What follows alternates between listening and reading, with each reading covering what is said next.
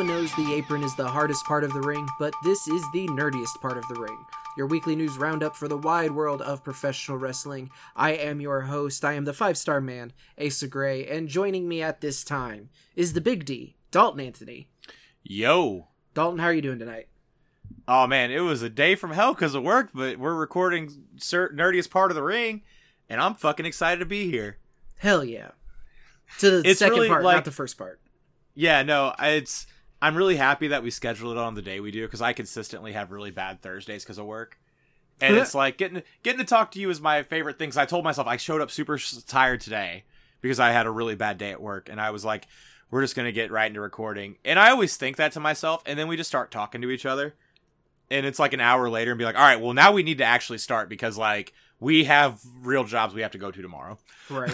I'm gonna But yeah, apologize in advance. Uh, if I like, if you hear a bunch of like gaps in the audio, it's because I had to mute my microphone to cough because I bought the wrong burrito tonight for dinner, and it is insanely spicy, and I do not handle spicy food super well, and like. I had to redo the intro because the first time, as soon as I opened my mouth, like some of that spice just like shot to the back of my throat again. I'm like, I don't know where you came from, but I almost two things. I almost did the nerd up bit because of it, but like we didn't have to re-record, so like I didn't have to throw that out there. yeah, Um, the uh, but she two, was the where gooch. did she, where Jesus where did she where did you get the burrito again? uh, Abelardo's. What's It's the all right? I did not ask you this earlier. It's the place that's there next to Jimmy John's. Oh, I need to go there sometime. It's See, real after, good. It's my Sorry, favorite spot to go. Sorry if you're not from this area and don't know what we're talking about, but ever since it stopped being Mario's, I was like, I'm good.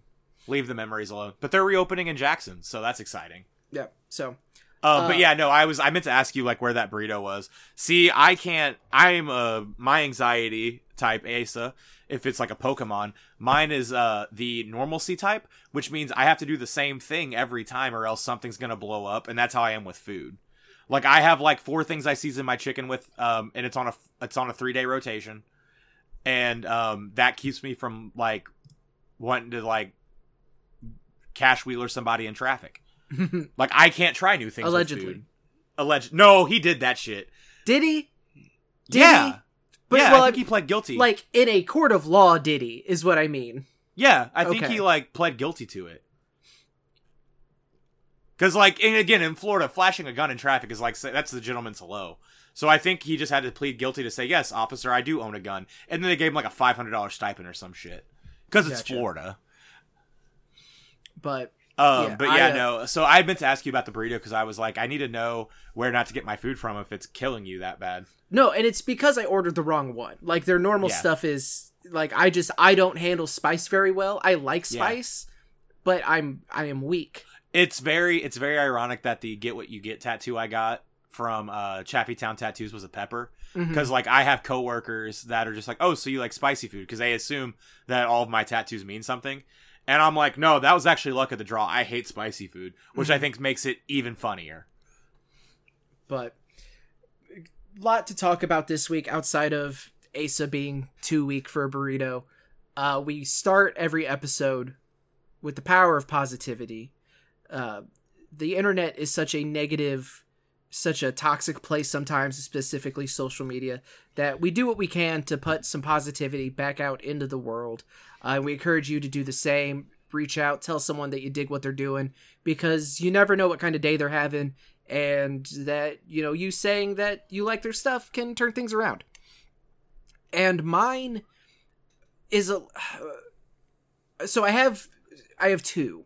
One is legitimate and one's a little bit cynical, but it's something I didn't talk about last week that I meant to. Uh, that being, I am so thankful that we have moved away from the bullshit brand supremacy stipulation of Survivor Series. yeah I it, I'm like no joke. If you would have made that your power of positivity, I'd have been like same because it's only ever done, been done right one time. Um, and that was 2019. But the whole like forced friendship thing that they've been doing the last like it feels like they've tried the last decade of Survivor Series just does not hit quite as hard as the last two war games they've done. and because war games make sense you got two groups of people that hate each other they're gonna bash each other with stuff in the cage. Hell yeah. The oh, there's no real reason that one team sh- it's not like uh Brian Zane on Wrestling with Regret did a and this is actually what reminded me of it of like there's no stakes. Like it it's not like they get extra stuff in a trade. It's not like oh the number 30 spot of the royal rumble goes to whoever wins the most matches or Yeah. get, whichever show wins gets the main event of wrestlemania. I think they did do that. No they did that with the royal rumble. That wasn't even survivor series. Yeah. Um, so yeah i'm just i'm so glad that that is a, a thing of a bygone era. I do think there's a way that they could do it well but i'm not interested in seeing them try to revisit that anytime soon. Um the one that's legitimate that i am very very excited for is this past saturday uh cape championship wrestling held their ashton mcclure knockout november show and at that show uh, raised over a thousand dollars for st jude which is awesome. we you know we we talked about it last week what a great organization St. Jude Children's Hospital is and that is amazing that we got to uh, we got that over a thousand dollars so I'm I'm super proud of that and very very excited Yeah, and like so, not as important, but like it was also a really fun show. Yeah. Like we were able to raise money for St. Jude. That's the important part. It was also like a really fun show.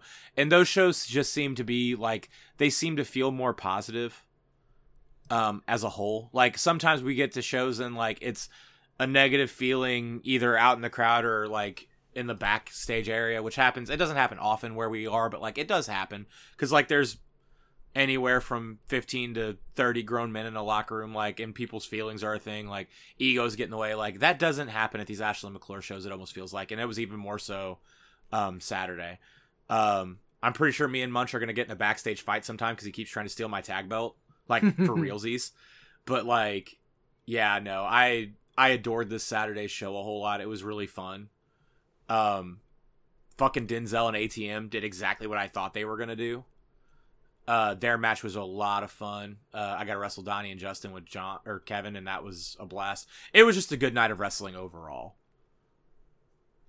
what is your uh what is your power positivity I can't decide. It's I'm like you. It's a between two things. Uh, but mine are all based from this week, and neither of them are funny, or neither of them are like cynical answers.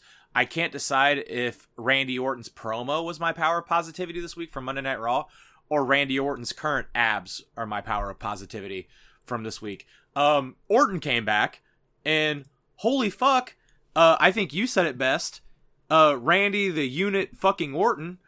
Uh, Yeah, motherfucker came- came in came back looking like he ate one and a half Randy Ortons Yeah. Um and it just like I so people were watching uh the people that were helping with the capering teardown were watching War Games as it was happening, that match specifically, and they were like, "Oh, Orton's here," which we all knew was going to happen anyway, even though they were playing the whole like, "Is he going to show up?" thing. we'll get there we'll get there And um like you just having Randy Orton back makes me want to watch the product a little bit more. And whenever I like decided cuz I was at work until 7:40 Monday, so I didn't get to like see anything, but like Orton's promo had popped up on the YouTube channel or something like that. And whenever I'm driving home from Perryville to Cape, if wrestling's on, I will put it on through my car speakers and just listen to it. Mhm. And I think it had just hit YouTube. Like I think I had just caught it and I listened to it and I was like, I'm so excited for this Randy Orton return because he cut a lot of things into one promo. Uh, he got the daddy's back line in, which was a lot of fun because like you don't see people really like mess with Rhea on the microphone, but like Orton did it and he did it perfectly. Like just the whole like I've been watching the product. It's been mommy, mommy this, mommy that, mommy here. Like he's like, well, Rhea, daddy's back, and I was like, perfect. I wish you'd have said daddy's home, but like daddy's back works really well. Um, and then him cutting the promo against the bloodline and just being like, I mean, part of me respects what you did. Part of me understands why you did it. I used to make a career putting people on the shelf, but like I have receipts for every member of the bloodline, and I mean every member of the bro- bloodline. Paul Heyman's catching that punt. yeah I mean, I know, I know that was meant for Jey Uso, but Mhm. like knowing how Orton is and the, like how methodical, like of a storyteller, like not even as a like a just his he wrestles methodically, but the way that motherfucker tells stories is also super methodical and it always makes sense. Like go watch anything Randy Orton does for the most part after like 2015 cuz I feel like he just gets a little bit of creative liberties with what he does. Everything he does makes sense. It might take a second, but whenever you stop and think about it, you're like, "Oh." So like whenever he punts Paul Heyman in 2 years, Mhm. we're going to be like, "He finally got to the last one. That was the last receipt and now he can live a happy life like old man Randy." Like I I'm very happy that he's back. I was telling people in our uh, action figure group chat because they all got super stunned whenever I was like, "Yeah, I really don't watch a lot of WWE because I have like all of their action figures." It feels like, and I was like, "Oh no, I just like I I don't like watching WWE right now. I haven't for like three years." Um, Which again is crazy because this isn't even like the lowest the the No, product it's- has been. Like it's but there was some there was such best. uh the issue was it had such a lull at one point that I was like I don't even want to watch this and it was just hard for my to get myself back into it. But like right now I watched all of Monday Night Raw um cuz I have it recorded on Sling. I Mhm. can watch it whenever I want. I just like don't. You just don't. Um but like I went back and watched what I missed cuz whenever I got home from from work I uh like did it. And yeah, like there was some things I wasn't the biggest fan of, but we have Orton back, we have Cody Nakamura, CM Punk's back. Like this is the most interested I've been in WWE since the build up to Mania this year. Cuz like I was watching somewhat consistently for the build up to Mania. Um and then Mania happened and I was like, "Okay, cool, they have the tag belts now, but like what are they going to do? Nothing really cool." And then I tuned out.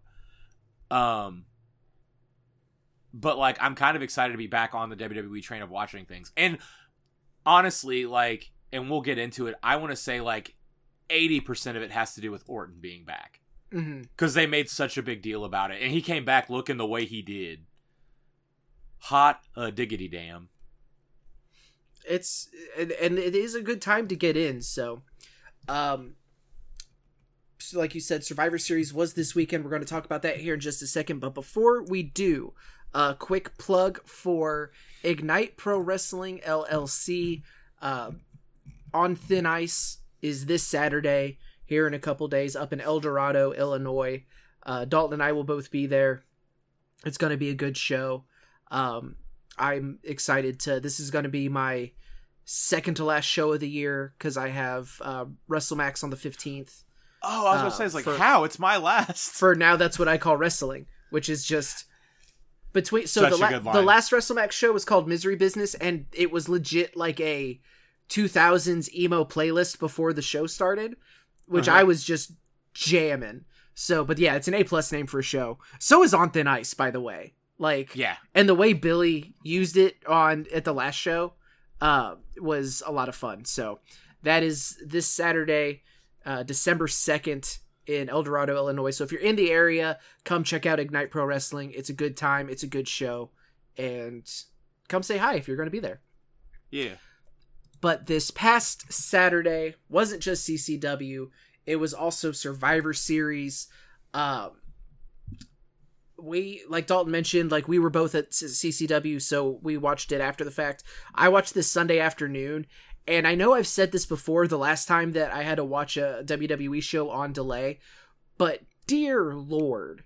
Is watching it after the fact so you can fast forward through all Yeah. of the buffering and bullshit and ads that's the way to go 100% like it's so the i've i if you've listened to this show for more than a couple months you've heard me say this a million times but i'm going to say it again the pacing issues of WWE and AEW pay-per-views, premium live events, whatever, are on just far ends of the spectrum Every time. it's like there it's crazy that there were only five matches um but watching it after the fact was neat uh to start things off was the women's war games match Bianca Belair, Charlotte Flair, Shotzi, and Becky Lynch defeated Damage Control, Bayley, Asuka, IYO SKY, and Kairi Sane.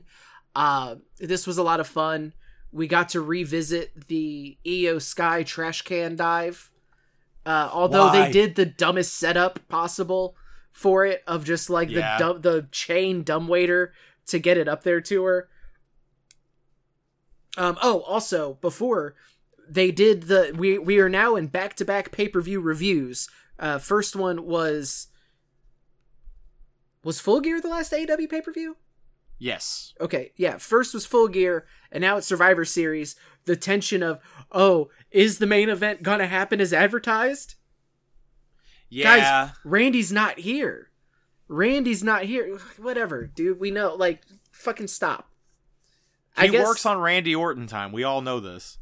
like it's not even that. Just the whole.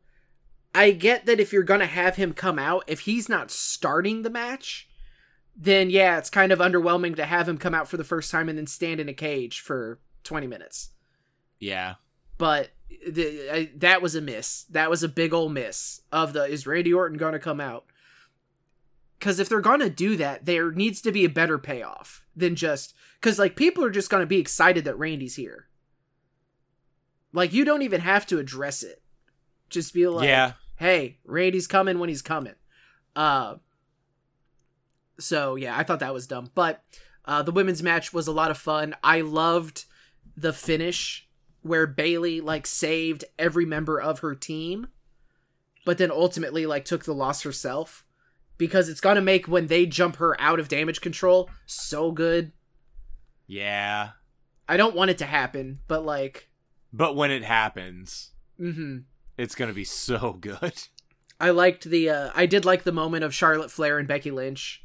Yeah, the, the those two. Yeah, Be- the was it them two like decide like they were they pushing each other and then it became like a hug or was it just a hug right away? No, it, it was so they were hitting like simultaneous moves on people, and then they were the last Oh. two in the ring, and they had kind of a tense stare down, and yet they it wasn't a shove as much of a like I think it was just more of like a let's go like hype thing, and then they hugged Yeah. Okay. because there was like that tense moment, but then yeah they they hugged, and so that was that was cool to see. Um, Shotzi, this is her second War Games match, I think I believe Um, so. but like she looked like she belonged in there with like we talked about last week when we previewed it just a fucking murderer's row of women talent on the WWE side of things and she looked like she belonged um Kairi Sane marching to the ring was just like I missed her Mhm. I missed her so much Yeah, it's super cool that she came. Like, I'm happy that she's back too. I was super bummed when she got let go, and just to have her back now, it's like sweet. And honestly, when w- their women's roster is at like the peak of its like talent pool right now, mhm it's just like, oh, and now we got Kairi Sane back. It was. It's honestly like if you have this big bowl of chocolate and someone throws a little bit of peanut butter in it, you're like, ooh, you just made it better. this is even better Yeah, you didn't think you could make chocolate better. Peanut butter, right there. Um, I don't like that I just compared Kairi Sane to peanut butter, but now here I am. It's Nerdiest fine. part of the ring. this is where we're at. It's a Thursday. What does that have to do with anything? You tell me. I will say, as much as I liked the finish, I do wish Damage Control would have won.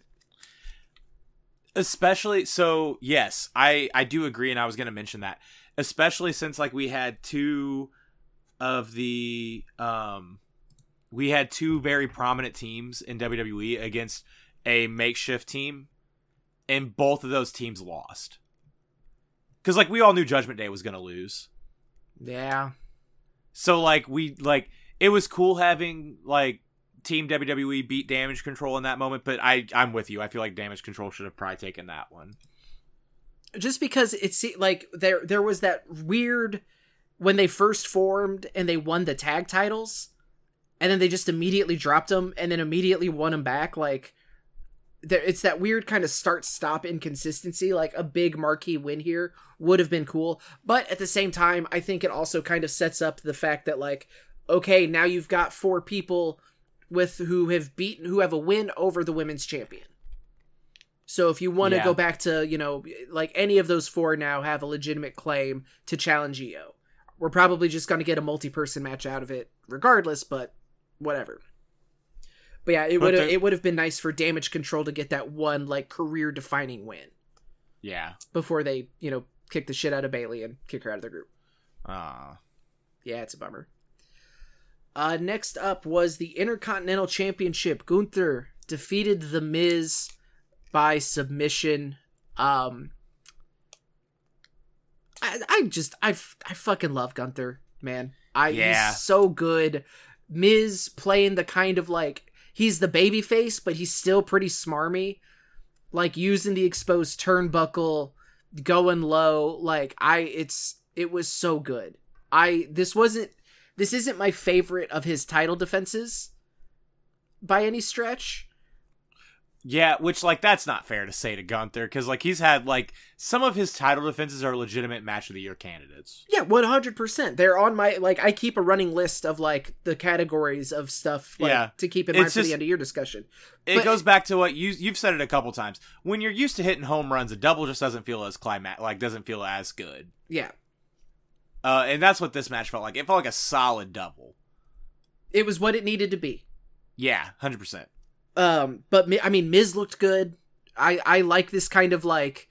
I feel like someone finally let Miz look at the people what people say on Twitter, Mm-hmm. and he's just like, "All right, I'm gonna shut these fuckers up." That's what uh, Cena did with the U.S. Open Challenge. Yes, exactly. Yeah, it was a, a lot like that. Yeah, I agree. Uh, I it's also just do- like, oh, we're I- getting. I who uh, someone on Twitter, I think it was one of the P three uh, PE three guys. Uh, it was like, oh, Miz has his working boots on. Like Miz has got his wrestling boots on. his wrestling shoes. He wears kickers. Um, the the whole like, all right, you go low, I'll go lower kind of face is one of my favorite things in wrestling. hmm Like, I really do like a face like that. I know it messes with like traditional setup of how wrestling works, but like me personally, if you can find the right person, like it's it's he didn't go full Eddie Guerrero, Miz didn't, but like I do like that concept of like, well, he's a good guy, but like he's still the Miz. Yeah, Like he's still gonna do what he knows. Uh, but yeah, I dug this match a lot. Yeah, but it for Gunther's IC title reign, it's what it needed to be. But again, whenever you're pumping out classics, a match that's just really good isn't doesn't feel as big. If Sure. that makes sense. Uh, what was originally supposed to be Carlito versus Santos Escobar saw Santos Escobar defeating Dragon Lee. Um, Carlito injured, shouldn't be out for a substantial length of time, but it did have to be replaced by Dragon Lee in this matchup. oh Um, shit! I just realized I fucked up my power of positivity. what was your power of positivity? Um, so they did a backstage segment with Dragon Lee uh, after Santos fucked up Carlito's arm, and in this backstage brawl, Dragon Lee hit a fucking hurricanrana in a backstage brawl. Hell yeah. I just watched it because again, like like it's wrestling, and I you don't even have to say as a wrestler. That's not how that works. As someone that's watched wrestling any amount of time, he hit the hurricanrana, and Escobar wasn't about to just fucking bump because he was in he was on they were on concrete, so he had to like slow jog into some boxes, I think, and like sell into them. And I watched it and fucking died because like it didn't look it didn't look as bad as I'm making it sound, but it it looked weird because like it's a backstage segment. Like, all right, you evade a move, kick the dude in the leg or in the face, and he was like, "Nope, hurricanrana, baby." And I don't know why that fucking tickled me as much as it did. But yeah, Dragon Lee gets my third power of positivity behind Orton's promo and abs because he hit a fucking hurricanrana in a backstage brawl. I was so confused. I've got I've got the video pulled. Oh, not only did he do the third. Oh no, that looked pretty rough. Uh, I not only wasn't. lo- not Yeah, only did he do a hurricanrana, he got shoved up onto like a platform. So Yeah. it was like off of the what is essentially would have been the bottom rope, and yeah, Santos had to kind of stumble into a bunch of crates and knock yeah, knock them down. So uh, yeah, that didn't look great. But yeah, I just love the idea of just like, no, lucha means fight, and it doesn't Yeah. matter where it is. You and know I'm where a fight safe. adore. There is no Dragon Lee that is not familiar with the no fly zone. He doesn't. He has no. He doesn't know what that means. Anytime he sees Gulak's- Drew Gulak backstage, he just immediately like he cocks his fist back and he doesn't know why. I keep seeing him and uh, Regal's kid and that other person throwing up the catch point logo on Mm-hmm. NXT's or the hand signal, and I keep telling myself I need to go back and watch that, and I always forget. well, But anyway, yeah, time no. you to remember. Yeah, yeah. Dragon Lee hit a hurricanrana in a backstage segment, so I don't care what what this match was. It was the match of the night because it led up by a hurricanrana in a backstage segment. it it was okay. Um, I like both Yeah, of these it was- guys more than I. for how much I like both of these guys, like you know how much I love Santos specifically. Yeah, Um, big. I was I was relatively underwhelmed by this, and that kind of bums me out. But It was. I mean, it was an okay match from those two, but it wasn't like but I whenever expect, you hear, yeah, I expect so much more than okay. yeah, yeah. Which whenever granted, it's like- two guys. This was the shortest match of the night. Um, I don't know if they had they may have had time cut. You know, who knows? But yeah, still kind of uh, a little unfortunate. Would love to see them do it again. At a, Oh, yeah. get, you know, get more time, get do more with it, but not bad. Like I, I'm not going to sit here and say it was bad by any stretch. Uh, next up was for the Women's World Championship, Rhea Ripley defending against Zoey Stark. Uh, another good win from Ripley. I did like what we saw out of Stark. Like I'm a fan of Stark's. She's been positioned really well. Um, this is another one where it's like, yeah, there was no chance that Ripley's losing here, so there just wasn't a lot of drama for me, which bums me out. Uh, I did like the the war paint that Starks came out in. Uh, yeah, but- I'm really hoping that they're like. I hope they're positioning Starks in the proper way to be like the next big person after they're kind of not done with Ripley, but after they kind of like, all right, cool, we need to start getting another person like up and over. Um, I'm hoping that person is Starks, and it looks like they're putting her in the correct spot to do that. and I think they easily could. Like they did it super well. I mean, look, she the, her main roster debut was to be at Trish Stratus's second. Yeah, she Like keeps getting. she- yeah, she keeps getting the like really high profile spots. hmm um, which is really good for her. And it does it does her a lot of good too, where they're building her up while also letting her get that kind of like learning education on being like in the main roster and how what that means. Um, it feels like they're growing her correctly, if that Yeah. makes sense. Yeah, I get it.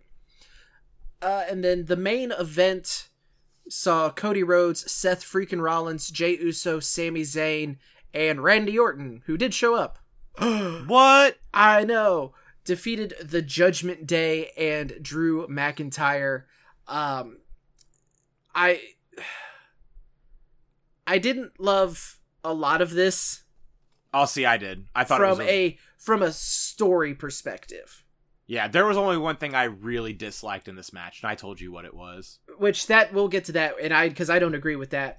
Um, my thing was like, okay, Judgment Day knows that Randy's not there yet, so they've come up with this backup plan, and they kind of wink and nod at it earlier in the night, which is fine if you're telling this story, and they also know, like, sure, whatever. Um, but Randy, the the last person is supposed to make their way to the ring. It's Randy Orton. His music doesn't play, and instead Rhea Ripley comes out with the Money in the Bank briefcase. So Priest is gonna pin Rollins, but so he would win the title, but not the match because not all of the competitors were in the match yet, and that was kind of dumb. I didn't love that. Um, but the thing that I really didn't understand was is Jey Uso goes into the matchup. Drew McIntyre, who only agreed to team with the Judgment Day because he could get his hands on Jey Uso, like goes to leave, and Priest stops him and is like, "No, we stick to the plan." And then he goes out Yeah, it does and then I'm kind thinking, of like make. and then I'm Drew- thinking like, okay, Drew is the anchor. They want him to come in last so he can be the freshest one and just wreck the rest of the team and murder Jey Uso in the process. But then that's not what happened. Dominic Mysterio is your anchor. And I just it it didn't make sense. Like I would have loved if it was if it was like Dominic started to go out and Drew stopped him. Like threw and his ass like- back in the cage. Yeah, and he's like, I don't care about the plan. I'm getting Jey. And then Yeah. him leaving. But we did like so that just was just that stuff was just kind of weird. Like, I don't know. hey, Overall, the match was fun. Like I greatly enjoyed the match. It was awesome to see uh Orton come back. yeah, Like that I you know, as much as we knew it was gonna happen, but like hearing the music again and then seeing him like make his way to the ring, just like hell yeah. The Uh, stare down Asa- with Jey. Go ahead. what was what was your line of the night? about Dominic. Oh, when when so yeah, the judgment last member of the Judgment Day finally leaves. Dominic Mysterio leaves the cage, and Michael Cole with the line of the night. That's the most time Dominic spent behind bars. so good, So, so, good. good. Um, I liked the tease where Orton was just like looked like he was about to RKO Jey. That was because it because it makes sense. It even because Jey knows he's like, oh, he's not here because he's not going to team with me. Like that was the only thing that really made sense with that. Yeah, that was well, and again, it goes back to what we were talking about last week, where I was like, I love the storytelling they did just for this match. hmm He doesn't really say Orton, but we all know he means Orton. And Jey just looking more and more oh fuck as the promo went on. Hmm Because he's like, I know what this means. We all know what this means, Cody. Why did you call him? He doesn't like me. He shouldn't Uh, like me. That is one thing that I will that I will give them credit for with this whole like Jey redemption arc thing is he knows everybody should hate him. Yeah. He's not coming in like you know, it's not a well, you can't, why won't you respect me? Why don't you why why do you like no, he's not. He doesn't under he doesn't think Drew He's- is wrong for wanting to murder him. He just Yeah. doesn't want the Scottish psychopath to be after him because why the fuck would you? That's a big motherfucker. I don't. I do not blame that, that thought process. Like he knows he did some shit, and now he's kind of like he has entered the FO section of the lesson. there's been a lot of FA. FO is, is coming to roost. He's catching that punt one of these days. Did you see the little backstage segment they had at Monday Night Raw? Yeah, where he's like, as long as you're out of the blood, like if you're out of the bloodline, then I don't have a problem with you. But then but that's was, Orton. That's Orton saying it though. yeah, That's you like know- that would. Jey Yeah. knows that. Like, oh, um, the the first elevated DDT Orton hit. Andy sent me a, a Instagram reel of what he was saying, or at least it was captioned. I don't know if it's what he was actually saying. It just looked like all of the obscenities. Yeah, but like it might have been. Fuck it. Um, yeah, and then it's I did, What are they gonna do? I did really like the um someone did a side by side online where it was all of the uh I can't I never remember the the exact name of it, but Sheamus's the beating of the drum. Oh, the beating of the the ten bells of the Bowery. Yeah. They did all the whole team was doing that, but then this year it was everybody was doing the elevated DDT. Mm-hmm. Like that shit was fun. I I liked this match a lot. Um you didn't like the finish. I didn't because they throw JD off the top of the cage into a super duper RKO. And we're all like, that's the fucking end. And it was like, nope, Cody hit the co- Cross Rhodes because this is your dad's match. Which I get it. And I, like, whenever I And- say I hate it, like, don't get me wrong, I get why they did it. Like, I'm not oblivious to why they made that the choice. But I feel like we did a lot of work for something for it to not be the payoff. Mhm. And that's why I was like, yeah, but that's a normal finisher. That dude could have kicked out of that. We've seen that happen on pay per views all the time. We usually don't see a motherfucker get yeeted off the top of a cage and do an RKO and kick out.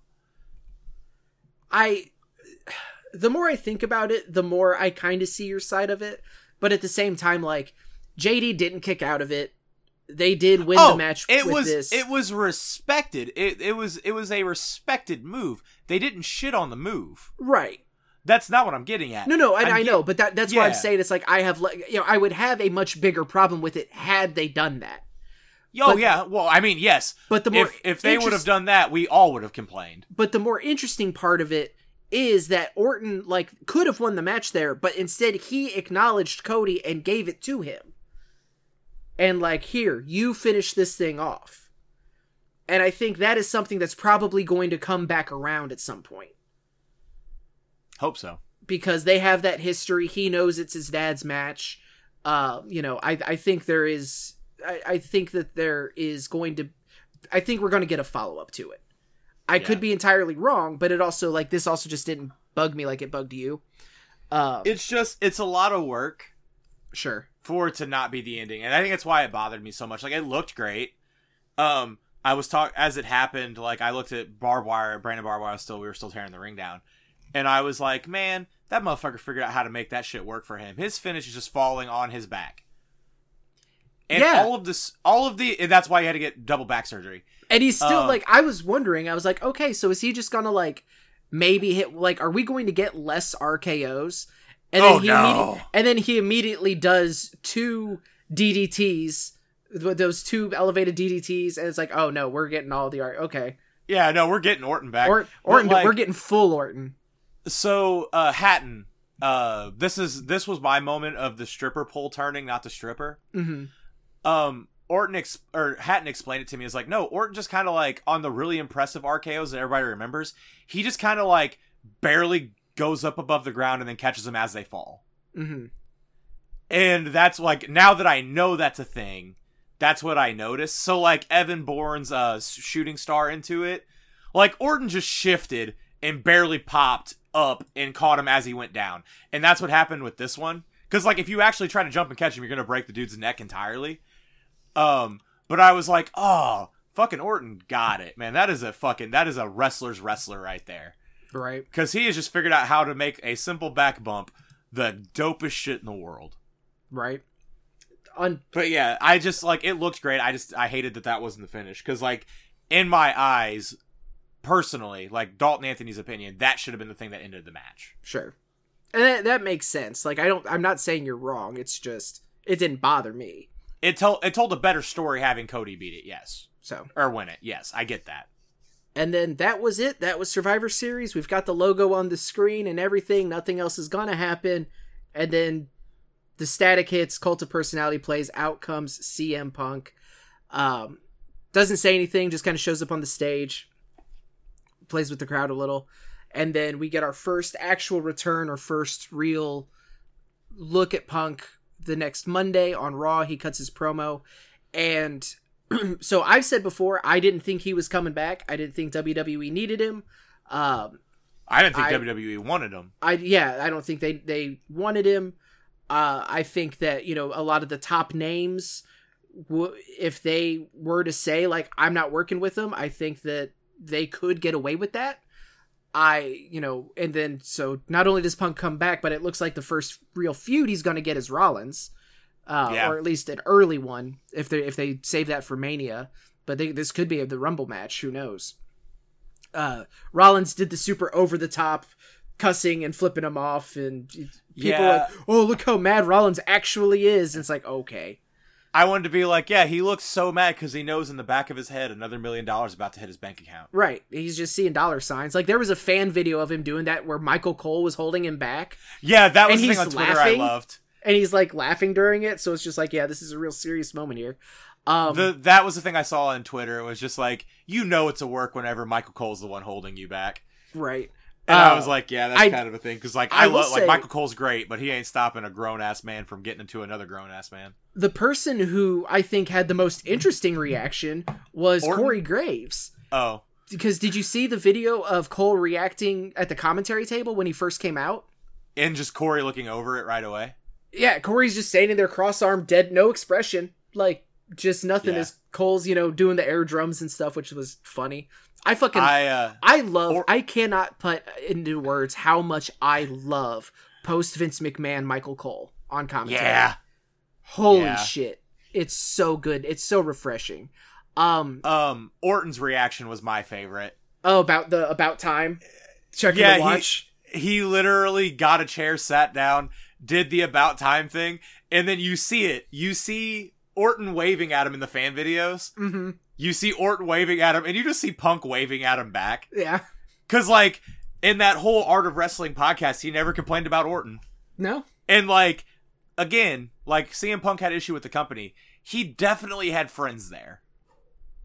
Yeah, and he still And, does. like- he even posted about like, oh, he's reunited with Kofi. Like, Yeah. Um like I'm willing to say him and Orton probably at least had a fun conversation about just like catching up on life cuz it's been 9 years. right. And yeah, uh Orton's reaction was the best cuz it was the most Randy like it was the most in character that any of them stayed. Which was so funny cuz he was just being a dickhead about it. He was just like just sat down in a chair that was in the, just using the match and then just waves at Punk like they're old friends cuz they are. I was like, I like this a lot. Um, yeah. I all of the fucking news stories of like, all right, well, backstage at Raw, Punk was on his best behavior. Yeah, no shit. You think he's gonna just show up and start like throwing chairs at people? I Like, fucking hope what- he what brings a. It would be funnier, but like, no, it's not a realistic thing that's gonna happen. Uh, he brings back Ace Steel, and Ace Steel has the um, fucking gimmick teeth that uh, Jaws has from uh, James Bond. hmm But so we got we got the first Punk promo, and this is what this is what I'll say, because I am a fan of CM Punk. Mhm. Not a fan of everything that went down in AEW. And I'm the thing that I'm most glad about, I think, is that now we can stop with the will Punk show up stuff. Is Punk secretly the devil? Is he going back to WWE? Now that part is at least done. But What if what's he is the immediate- devil? But what's immediately going to replace it is oh, Punk has heat with Rollins.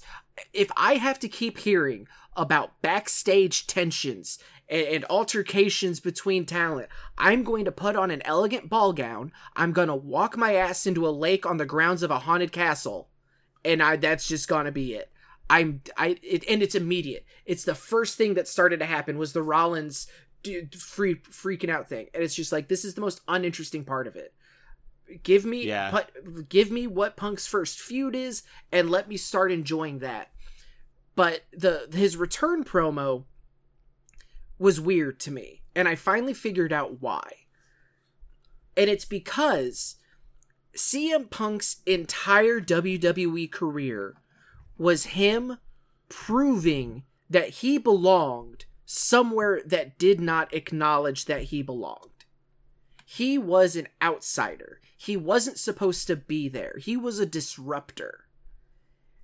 And for and so not only did we get the shocking return to me him coming back or him debuting in AEW was a more shocking moment than this Oh, 100 percent. Because in because AEW was that mentality of hey we you know we were we're not the we were the ones that WWE didn't want. We are doing our own thing. This is counterculture which Punk is all about the counterculture. He's the stone that the builder refused. Like this is that is his jam. And then that didn't work out. We all saw that. We don't need to dwell on it. So now he's going back to WWE and it's like, is it purely out of spite? Because spite's a hell of a motivator. It motivates me Oh like yeah. none other. Uh, just so, so- you know, that's the only reason I became a wrestler was spite. Right. So like it's it's weird to see him come back to WWE and say I'm home. And yeah, in the promo, which like ultimately was kind of toothless, which is not what I want from a CM Punk promo. Like granted he didn't have a Uh, tar- right right Yeah. now, I want it to be toothless. I but I want him to like I want him to call out story wise. I Yeah, don't want him to I don't want him to air real life grievances with people he has an issue with. What Yeah. I want is for him to come in and be like, "Hey, Rollins, fuck you because you're the champion and I want to be the champion." Roman, Gunther, whoever. yeah, Like I want I want I want to know what his story is. And granted there were some good lines like I liked he was like, you know, for 9 years people have been competing in this ring to say to prove who is the best in the world, but the best in the world wasn't here. yeah. So like Um, I liked that stuff, but it's just it's it's weird to me that now the guy that was never supposed to be there, the guy that d- didn't, you know, who f- felt in many times above the company is now not only coming back but like coming back with open arms. Like and calling that place his home Home, yeah. and it's just and and not even considering all of the shit he has said up until like months ago about that very company. yeah. like, there was I'm a whole lawsuit about it. I'm talking purely from a story standpoint. That it's just like now that said, fucking I am all in on a rah rah WWE corporate CM Punk gimmick. Yeah. Yeah. give me a year of that right into the veins, baby. I'm all in on that. What if Triple H comes out and manages um Punk against Rollins? Like make No, and that's exactly why. Because Rollins is trip like everybody's like, no, that's the person Triple H wants to be the guy. Right. And to be like, no, fuck you. I actually want this guy that not only do you hate, actively hates me. The, Because the you main, just don't. The ahead. main reason I don't want it is because I never want to see heel authority figure Triple H again. Okay, fair enough. That if it's is- with CM Punk, I want it. That's the only thing that might make it tolerable. But heel authority Triple H is dead and gone. We don't need that anymore. Yeah. Um, I do love the the news that came out today of just like, hey, so uh, I know it's like 15 years past any t- or 10 years past it being really great, but we might get Stone Cold versus CM Punk again. yeah. I, I say again, but like they because they did we that- might actually get it. yeah we might get that after teasing it a decade ago. Um. Yeah, so I was very annoyed when this happened. Whenever he came back, because I was like, dude has gotten this is his like fifth opportunity to not fuck up. Mm. Um, and it's just like at a certain point, and this is what this is what I was saying. Like I need to give Shannon credit. Shannon uh, from Podzilla 1985. If you know us independent from them, that's why I'm claiming it that way. Um, we were talking about it because he just messaged me Monday morning. CM Punk. I forgot what I had mentioned something to him, and then he mentioned CM Punk to me, and I was I was kind of annoyed with it. Now I'm not like I'm never watching WWE again. The exact opposite. I am actually watching WWE to see what they're gonna do, but he said it in the best way possible because I think I said the thing I was like it's the thing with NFL players man if you hit hard enough if you're if you hit hard enough for a team owner you can get away with anything and come back and this is what he said to me that made me be like no everything's fine about this this is perfectly cool Jon Jones will forever have a, a fight opportunity with the UFC Right. after everything he's done. And he did actual things wrong. CM Punk is just kind of a, like, he's kind of a younger version of Jim Cornette. He just likes wrestling a little too much and buys into it a little too much and gets really shitty about it. Like, at the end of the day, that's not an actual crime. There are people that committed actual crimes that are still getting work opportunities well past when they should in, like, sports and entertainment. So, now I'm just kind of like, oh, well, hopefully they can do something cool with CM Punk. Like, hopefully they can figure out a way to maximize him without putting him all the way at the top of the card whenever he's kind of injury prone. Because, like, that's the one thing we can say about his AEW run. If it wasn't his mouth or hands causing him problems, it was his body. Um, so yeah, I was kind of annoyed with it because I did like personally just didn't want to see him back wrestling. Like, if he Mhm. wanted to make a weekly podcast about fucking hardcore music or whatever, I'd be like, I'll listen to it. I like CM Punk a lot. But I was kind of overseeing him wrestle because he was putting out great matches in AEW. I fucking, my favorite match from All In was him versus Joe. And it, from all in purposes, literally happened less than two minutes after he attempted to choke out somebody and still put on a great match. So like I very much am a CM Punk fan, but with all the negativity that was coming from that situation, and it seemed like negativity was just gonna follow that dude wherever he went in that company, I was just kind of done seeing him in a wrestling company. And so whenever he came back with WWE, I was like, yeah, but like when's he gonna fuck it up? Versus now, like after Shannon said the thing about like Jon Jones will always have a job in UFC. I was like, you know what? At the end of the day, he's not really done anything wrong. Like, yeah, he almost he like tried to assault Jungle Boy, but like ah, it's wrestling locker rooms. What are you gonna do? Um, yeah. So now I'm just kind of on the fence of being like, well, hopefully it's fun. Like now, I now I'm being the way I should have been about it, just being like, I hope people are happy about it. I hope it makes them a lot of money. Like I hope it makes Punk a lot of money. I hope it works out for WWE, um, because that's the important thing. I will say, um, as a teacher, CM Punk in the last two years of my life have made the most quotable things as a teacher I will ever say. I'm old, I'm beat up, I'm tired, I'm fucking hurt, and I work with children. And um, I'm not here to make friends. I'm here to make money. Uh, I have already found those in teacher TikToks. Like Mhm. I have seen that clip in teacher TikTok already, and it makes me so happy. I and it's not that I disagree. It's just I think the big difference is in WWE he has bosses. Yeah, He had bosses in AEW, but these bosses aren't going to chant his name as he's walking to the ring. Like he his bosses know that he's CM Punk and they kind of don't give a shit. Yeah. You know what I Um, mean? Um my- okay, the yeah, other the other thing is like I want this to be good for him because like it's I- I think it was Hunter said it about Jeff Hardy of just like I think Jeff Hardy can be sober and I think Jeff Hardy can wrestle, but I don't think he can do both at the same time. Mhm. To me that's punk but happiness. I think Yeah. Punk can be happy and I think Punk can wrestle, but I don't know if he can really do both at the same time. Because yeah, we he's not he, oh, he's on his best behavior. Yeah, cuz of course. He's it's My fa- one night in. Where are we at a year from now? Where are we at Yeah. 2 years from now? Cuz apparently this is a multi-year deal.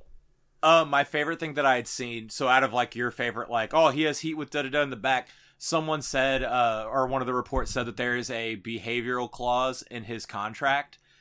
To which, like, Oh, I yeah, don't saw get, that. I don't, I don't get in Facebook arguments over wrestling because, like, that is the biggest waste of my time. I'm 31 fucking years old. I'm not gonna get in an argument with you over a sport that is predetermined on Facebook. It's not worth it to me. What I wanted to comment though was, hey, dickhead, everybody that works for that company has a behavioral clause. It's called a contract. They don't call it behavioral clauses because like that's weird, but like in everybody's contract, it's probably states in some fancier way, if you fuck around, you will find out. Now, does CM Punk maybe have a little bit more, a few more addendums to him than other people's? Yes, but everybody has a, we will fire you if you're being a dick. Like, there's no way that that's not a thing for everybody. But like, since CM Punk allegedly has one, I that, that one made me laugh because I was like, yes, they all have that in their contract because that's why that company runs the way it does. Yeah, and I don't know. It's I I I hope for the best. I think it'll be. I think it can be like a really good thing. Um, I'm glad that uh, by all accounts, like they're not going to bring up AEW. You know, we're going to get the pot shots. Rollins is going to say, you know, oh over there. Um, really, Yeah. I just want the Cody promo of just like I did the thing. I did all of the things you said you wanted to do. I went to Yeah. Japan. I was a Ring of Honor champion. I started a competing brand. Like, you know, you there's ways that you can reference it without doing, you know, c- calling Those out guys. specific shots. Now at the same time, he's not in the company anymore. I need every member of the elite in the AEW locker room to just be like, "Cool, persona non grata. We don't it's done, it's over. Let's not let's just not fuck with it anymore. Let's just wash our hands of it and start new. We, d we don't need this anymore." Um You know, I'm super excited in about nine months' time whenever we're doing wrestling with articulation. I'm just gonna throw that out there. I'm super excited for that time in my life because we're getting we're getting CM Punk Mattels again, oh, and oh and yeah. I have and I have like they're gonna make they're gonna make greatest hits of Mattels from, from like 13 years ago that I don't Mhm. like the head scans for, but they're gonna make new head scans that I can put on the old figures. I am so stoked for that. That's my main thing. That was the thing that Tyler texted me whenever he came back, and he was like, "Dude, Mattel's gonna go insane." I was like, "Yeah, Bill's probably like already mocked up like five figures." Because all those parts exist. They were able to get Cody out in like eight months hmm because they just used a bunch of old Cody parts. I Yeah, and plus he's going to be in the new like maybe not the next game, but Oh, he'll be in the next game. do you think he'll be He- well he, so you know more about the timing of the of the like debuts? They'll they'll make it work. okay. But like do you think he's going to be like base game or do you think he'll be like a big anchor for the DLC Uh, or for like a season pass? he might be the pre-order bonus. Okay. So but you think I he'll be, but he'll be available base game, you think? Potentially, yes. Actually, I think it's a bad idea if they don't, because what the games drop in March. That's getting them in. We're in November. That's four months. They can get that done. I I think it should be a priority. They got the fiend in like with only three months time, like notice. that's fair. That was 2020 though, and that was like the worst game. But I feel like right now, someone in WWE is like, you're getting CM Punk in that game for Right. 24. Or I 24? Yeah, 24. Another thing another reason that i think that his initial aew debut was be- was more surprising or was a bigger deal is because like people forget he was already working with wwe before when he was on backstage Yeah, yeah. so i mean there was already kind of an inroad there um you know he wasn't on the main roster obviously but like they're they're already putting clips of him talking shit on Rollins from that show. So I don't know. I I hope it's good. I I want it to be good. I hope he's happy. But yeah, I just it I wish it was I wish I was more stoked coming out of that promo on Monday. Other than just cuz like you, one thing, you know, say whatever you want about CM Punk, but he is so engaging in his promos Yeah. that this one just like you know and he addressed the stuff i was talking about where he even says like i you know i'm i have two words to say but they it's weird how true they are. I'm home. Because but yeah so i mean he addresses it. Um but yeah it's just it's so weird that like this dude who spent so long scraping to be like no i am the guy. Fuck you. You don't want me to be but i am is now being like i'm home. Everyone loves me. I people were kissing me on the mouth. And i was like but Ric flair doesn't work there. Uh you know who I'm bummed out that doesn't work there now to call him out on his bullshit? who? Samoa Joe. oh. Cause, cause those promos would have rocked. he put in his time. Oh no, I'm Um, just saying, just to have Joe come back and be like, "Hey, remember that bullshit you were talking?" I just, I always go back to his whole like, "Hey Jeff, treat it like an AA meeting. I have the floor." Like he say, he said shit like it's that. my time to share it's my And turn he's- to share He's not friends with people like he's friends with CM Punk. I feel like he would have just made CM Punk want to like jump off a bridge or laugh out loud. One of the two. I feel like those Mhm. are the two modes that Joe would go. um but there are other news stories to talk about other than just cm punk There's Oh. one. There's multiple i've got a list Oh, okay, go ahead. I We're told you fast- the list beforehand. Uh, the other biggest, the, the, the other biggest story of the week is a real bummer of one. MJF announces he has a torn labrum. Um, he is still planning on competing at World's End. Uh, from what I have seen, this is an injury. It's one of those things where it's like, yeah, you can still wrestle on it. People have done it in the past, but like, life's gonna suck while you're doing it. So that's a bummer. AEW having lost Punk is a big blow. Adam Cole is still on the shelf. Danielson is wrestling, but you know he's he's got the, the double fractured orbital bone. Or not be. Yeah, so it's they're they're in a tough spot with, uh, with their on the top of the card. You Uh, have you I, still I have Mox- disagree. you have your break glass in case of Moxley um option is And- always there. I mean, honestly, if you got if they need to wait six months to get everybody healthy, you know who'd be a really good feud for six months for that AEW World Title? Strickland. Moxley and Swerve. Yeah. You're not you're not wrong at all. Uh, no, I'm entirely right. It's it's the weird thing of I want Swerve to do like I want him to win the tournament, the Continental Classic, Yeah, but at the same time like I don't know if I want him to be ROH Continental Champion, I uh New Japan Strong Champion, like I want him to be. AEW I- World Champion. Yeah, I think they're gonna fold that New Japan Strong Belt after this. Like that's gonna be. gone. I think that's gonna be gone. I think they're gonna. The Ring of Honor Continental may just become the Ring of Honor World Title. hmm I think I they're mean- gonna. F- But they're called why then why even name it the Continental Championship? This to- I have such an issue with this tournament. Like we're getting cool matches out of it. oh, uh, the tournament. No, no, no. I I don't like the outcome of the tournament. hmm I love the tournament. The tournament's great. Give the person the the That's what I mean. world title shot at Revolution. Yeah. That's what you should do. Mhm. Um, but yeah, no. Uh, yeah, last week just getting Jay Lethal versus Swerve and that match fucking ruled. Um, I didn't Uh, get to watch anything from this week, but I was yeah. so I was on the treadmill when and finally I there was something for me to watch because Wheel of Fortune was over, and it was just a TV next to fucking Fox News. Um, but it was I saw Rush versus Briscoe was really good. Uh, the they started the show with Moxley versus Lethal, that was real good.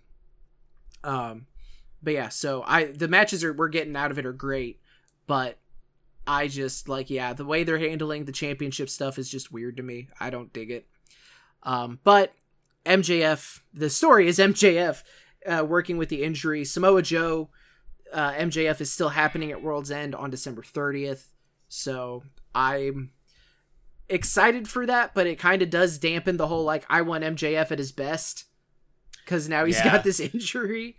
Uh, they Uh, did still but- do. We are still getting the uh, Joe MJF versus the masked men of the devil.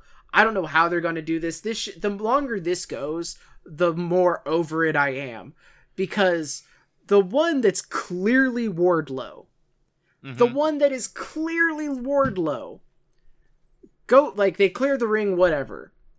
The next segment, or like two segments later, whatever it is, Wardlow has a match, but his Uh-huh. hair's all fucked up. Like he just had to take off a hat or maybe some sort of mask. There was something on his head. And it's just like, oh, you're not even trying. Is that supposed to be the point? Am I getting worked? I don't care, but I'm annoyed. Oh, uh, I do love that we're getting the payoff of "You're my property now." yeah, no, I got your back. no Just- one's gonna hurt you but me. I got you, homie. Just got fucking Joe. It, Joe and Orton. That might be if you're just like Dalton, uh, Mount Rushmore of workers. Like Orton and Joe are my top two. Everything after that doesn't matter. Orton, Joe, and X Pac. I I do think you need to watch the MJF promo if you haven't seen it because it is really good from Wednesday, okay. where he basically kind of gives Joe his flowers, um, which is nice. Um, you mentioned Revolution. We now have a date and location. It's in North Carolina. Uh, March 3rd is going to be AEW Revolution 2024. And the reason that is notable is because that is going to be Sting's last match. Yep. And So- isn't it? I want to say it's near where Sting and Flair had their first match. It wasn't that the gimmick they were telling Yeah, it was. It, yeah, that was the, uh, you know, back in from in 88, Yeah. 88. Yeah. So, nice little bookend there. Uh, uh, but get Ric Flair off my TV. Or the Planet Fitness TV, whichever one I'm watching it on. He might kiss someone on the mouth. It might not be CM Punk. Yeah. Uh, They may not have wanted it. Did you? Okay, so I wasn't gonna talk about it, but now I feel like I need to. So they did. They taped Revolution, and apparently Rampage? this was. Do what? Rampage. They Rampage. taped thank. Rampage. They taped Oh yeah, he made the comment about taking ever or everybody can meet him in their his hotel, but don't bring your husbands or boyfriends. No, he said uh, any of the 18 to 28 year old women don't bring your husbands or boyfriends to my hotel room. And apparently this was like before the show started. Uh, it it No, apparently it was during the sh- like it was supposed to be a thing. Because it's saying that it's probably going to get edited out for tomorrow, which like right, it but I, be. there's been conflicting reports about when in the show it was. Some people were saying this was like kind of the pre-show, like it Dynamite was done, and as they were getting ready to like get ready for Collision, they were out there. Um, but he says that shit, and then he goes on Twitter and he's like, "If I'm embarrassing AEW, I'll just walk away. I'm shut the fuck up, get the fuck out, like." Old Ryback. You fucking sex pest. Go. Oh yeah, the fucking Ryback has to. The only way he anyone talks about him is when in reference to somebody else and his Um, retire or his retirement. Those are the only two times people talk about it. Um. Yeah. So here's the thing. Uh, with that, if he just decides to walk away from AEW, Ric Flair will go down as the greatest worker of all time because he was able to make millions just by standing there and taking one fucking low blow shot, and then getting himself fired for being a fucking weirdo. Like, say what you will, oh, they're not gonna fire him. fucking biggest carny ever. Good for Tony. Tony knew what he was hiring. You- he's he's not gonna get- fire him. I get what you're saying, but he hired CM Punk and then let him back after his buddy bit a dude. And it Like took, Tony Khan has not proven to. and it took CM Punk assaulting him for him to finally get fired. Do you think uh, Danielson's gonna have to go up with the fine for Ric Flair? fucking someone needs to. Jesus Christ. Um, QT Marshall uh, has announced that he will be done. He is ending. Uh, he's not renewing his contract with AEW. Um, he put out a statement earlier this week. He's someone that I think like I think this is going to be a. This is a situation where like. This is going to be a bigger loss to AEW than people realize and that maybe Yes. even AEW realizes. Um, I yes, because like ever since he put out this statement, he's gotten nothing but fucking flowers from people about how helpful he is, how Oh, much yeah. he works. Like the just, I mean, you did the seminar. Um, I I absolutely loved the seminar that I did with him back in 2022. Yeah, I had just had COVID. Um, and he is a very honest person. Um, especially when it comes to wrestling. He told us exactly what he thought about all of us. Um, he was not rude. Uh, Mhm. let me. In my eyes, he was not rude. Other people may have thought so, but he was super helpful. Um, in the way he talked to us about wrestling, and like, I had to, I backstage reasons I had to deal with him after the seminar, and a lot of people were kind of salty about it because he was very. He would tell you, like, he told you if you, what you did was good or not, and he would not mince words. You did not have to be like, well, I wonder if he actually liked it. No, he fucking told us. Um, and yeah, I I had to deal with him after the fact. He did not personally like the shit I was doing in my my match for him, Mhm. which is whatever. It was his opinion. He I was paying him to tell me what he thought. I'm happy he told me. But we got removed from the situation, and I had my like Rocko's Modern Life backpack, and then he ended up talking to me about Rocko's Modern Life for like ten minutes. yeah, because it's it's almost like he could criticize you and what you're doing as a performer. Yeah, but and it doesn't I saw mean that. He, yeah, thought he did, doesn't mean he thought you were a you know dumb piece of Uh, shit shit. Yeah, A- and like as a human being because he, didn't Yeah. get to know you. Because Like, if if he would have, he would have agreed. Yeah, Yeah, exactly. It would have been the same thing. But I really liked uh, the time I got to talk to QT Marshall and like the shit that he was actually doing for AEW. Like him and Sean Dean pretty much ran AEW Dark and Elevation for a while, from my knowledge. hmm Um, based on what he was telling us, because like he gave us all of Sean Dean's email if we wanted to get booked on those shows. Um, and yeah, he's a very knowledgeable person. Um, he runs the fucking Nightmare Factory. Like he owns, like not owns, he runs one of the most like sought after schools in America when it comes to wrestling. Like the dude has shit to do. It was more or less like for me looking at like outside looking in, it's just like, oh, he was probably done working there. It wasn't one of those things that just like, well, they don't have anything for me. He was probably just over it. Mhm. And he was like, no, I have my own things I want to do. Or, like you said in one of our group chats, like, and NXT may have just gotten one of its most helpful coaches. Yeah. Well, apparently, uh, it's come out that apparently he wants to like actually wrestle more. Like he doesn't. He he's not as interested as because he, he in the statement he made he talks about like all of the different you know from doing rundowns of shows to talent relations manager to all of this other stuff that he's done like behind the Yeah. scenes and apparently the reason that he wants to leave AEW is because he wants more on-screen opportunities than behind the scenes roles so he's Yeah. kind of betting on himself there so and but- and to hear that man talk about wrestling, like that motherfucker is a student of wrestling. yeah Like, just yeah. There's a fun side story that I'll tell you off air about QT Marshall that I'm always going to kick myself over a little bit, but Mhm. um, that it's a bummer for AEW. Like, if he gets what he wants, I'm super happy for him. yeah Um, but it is a giant bummer for AEW. And this doesn't necessarily sound like you know they're leaving like this is ending on bad terms. So i'm sure the door you know will be open down the line if he decides that he does want to go back or you know anything like that so. Uh, next up congratulations to both tay conti and alexa bliss who both gave birth earlier this week um, to they both had daughters. So congratulations to them. Um, Kamille's NWA contract is expiring as of January 1st, 2024. She will become a free agent, and it'll be interesting to see where she ends up landing. Um, not a ton to really talk about there outside of like it's is it weird that I would most excite I would most like to see her go to Impact? No, you're very. That's very much a take you take a lot with people. I mean it yes, but in the context of the women's divisions of each company. Oh, Kamille would do great there. Yes. because like she would kill like she would do great in impact impact i think would use her well potentially um as opposed to like i mean she could show up on nxt and like wreck shit or same thing with like the main roster um aew it's like it bums me the fuck out because like they have such a great roster of the women's division but they just haven't shown me that they Can handle it properly. can yeah can give it the respect that that they deserve so um i think impact would be super cool to see her in Uh, and then speaking of the NWA, eight episodes of NWA Power have been added to the CW app. Um, No cocaine added. starting from it looks like the September 5th episode and runs through October 24th. Um so it's interesting that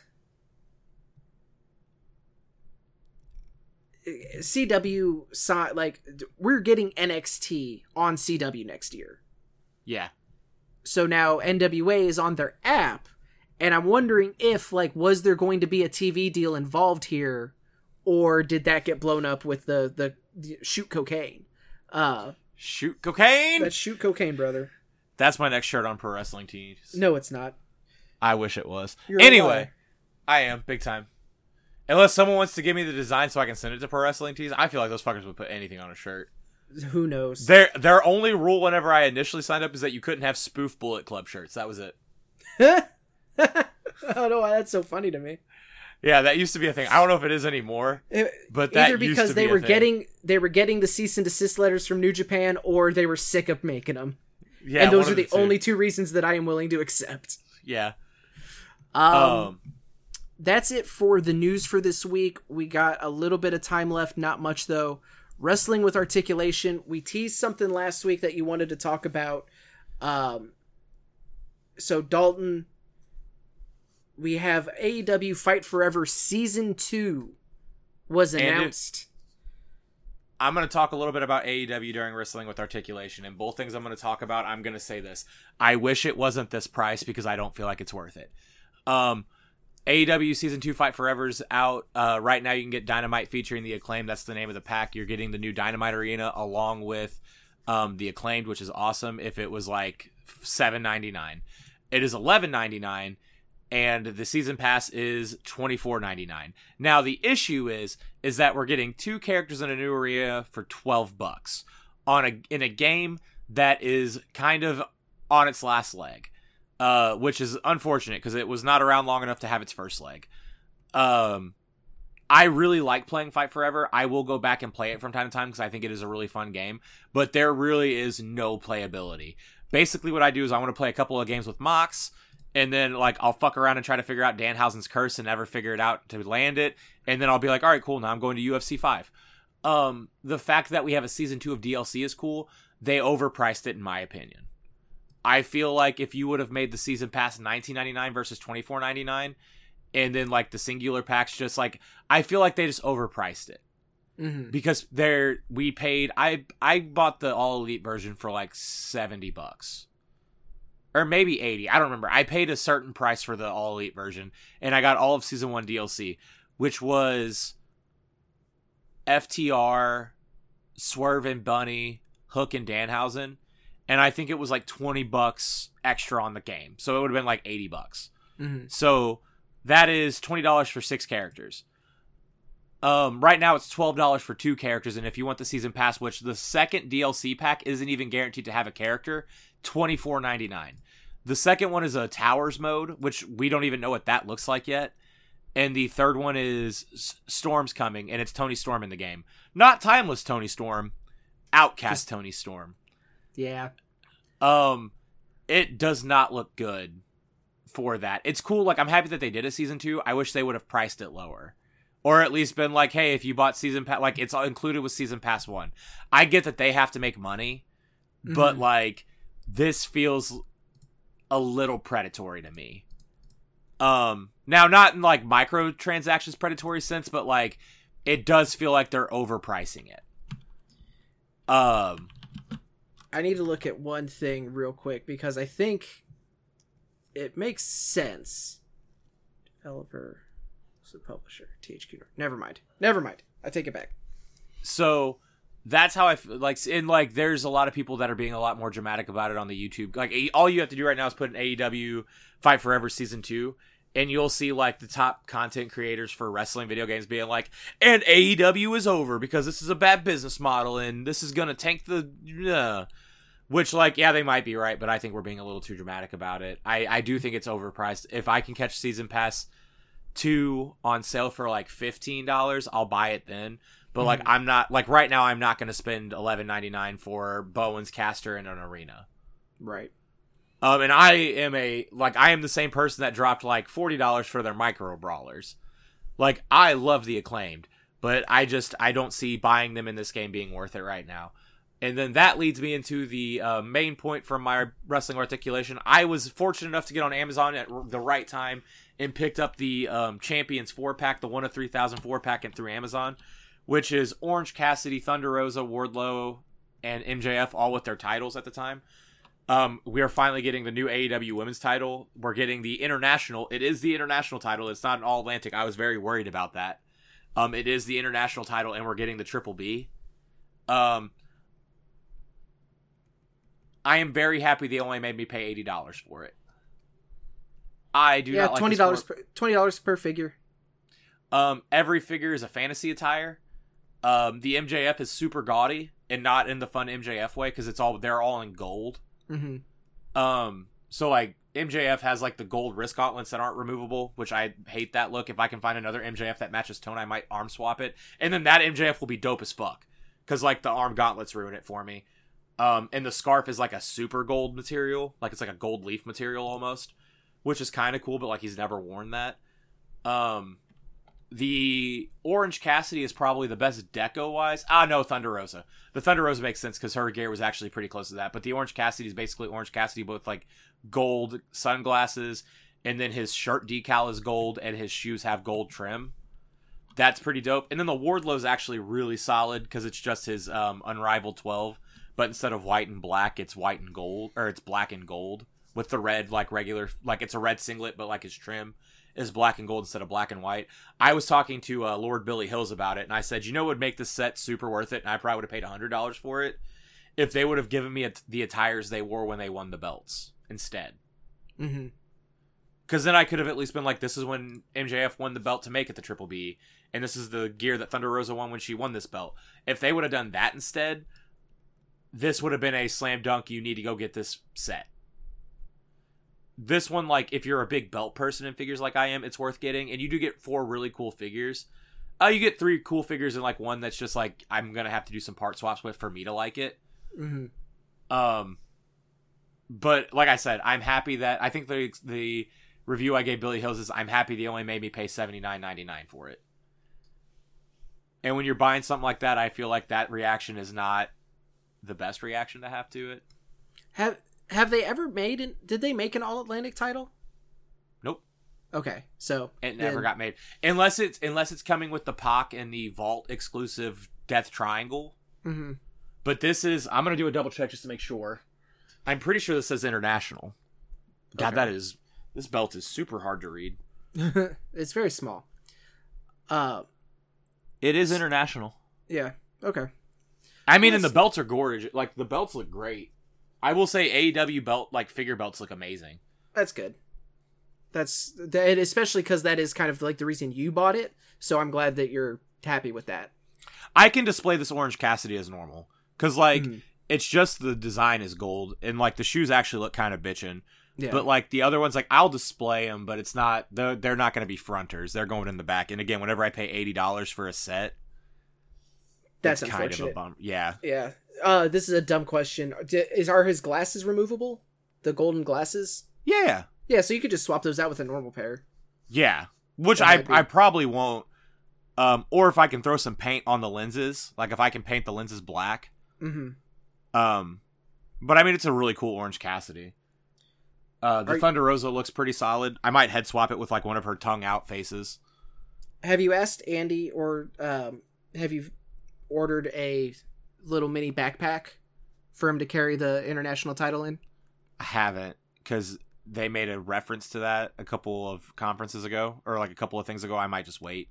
Oh, and see if they actually make one. Yeah, Okay, that's fair. Or you could be a you could be a real homie and go ahead and order a custom one, and then that way the official one can get announced like two weeks later. yeah. I've done a lot of people that favor before. Yeah, so Everybody's what's one- super. You're you're super happy. I'm super happy. You all got your Terry Funk and British Bulldog figures. so yeah, the, the keep keep the good vibes going. Um, Dalton, any final thoughts or wrestling for wrestling with articulation? Um, no, 2024 is gonna be lit as fuck. When it comes to wrestling figures, we got the Monday Night Wars coming out. Okay. There's some I have, shit coming. Down I got an idea brewing that maybe we'll revisit later, but Yeah, that's cool. Um, but that I think is going to do it for us here tonight on this episode of Nerdiest Part of the Ring. Thank you all so much for tuning in and joining us here tonight. What did you think of the big re re return for CM Punk? Re re return. Yeah, because it's the first one, and then he came back from injury. Now this one again. yeah. Okay. So it's the re re return. Yeah. uh, what did you think of Punk coming back to WWE? What did you think of Survivor Series? Are you excited for season two of Fight Forever? Do you have any figures you're looking forward to? You're going to try to grab this four pack? Let us know. Uh, you can find us on threads and on Instagram and on Twitter at Nerdiest Part. You can find me on all of those and Bluesky at the Five Star Man. Dalton's on Twitter at Mr. D Anthony NPOTR.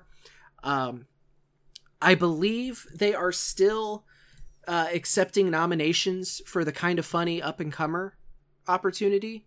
Uh, I put the information in the last uh, the, the episode description of the last episode. I'm gonna do it again this week as well, just because if you appre- if you, if you think I do a good job on this show, or if you've heard me do commentary or do backstage interviews or anything like that, and you think that I uh, I do a good job there, and that I'm just an all around cool dude, uh, I would greatly appreciate your uh, nomination to that because it would be awesome to be able to work with the kind of funny crew out there in the spare bedroom.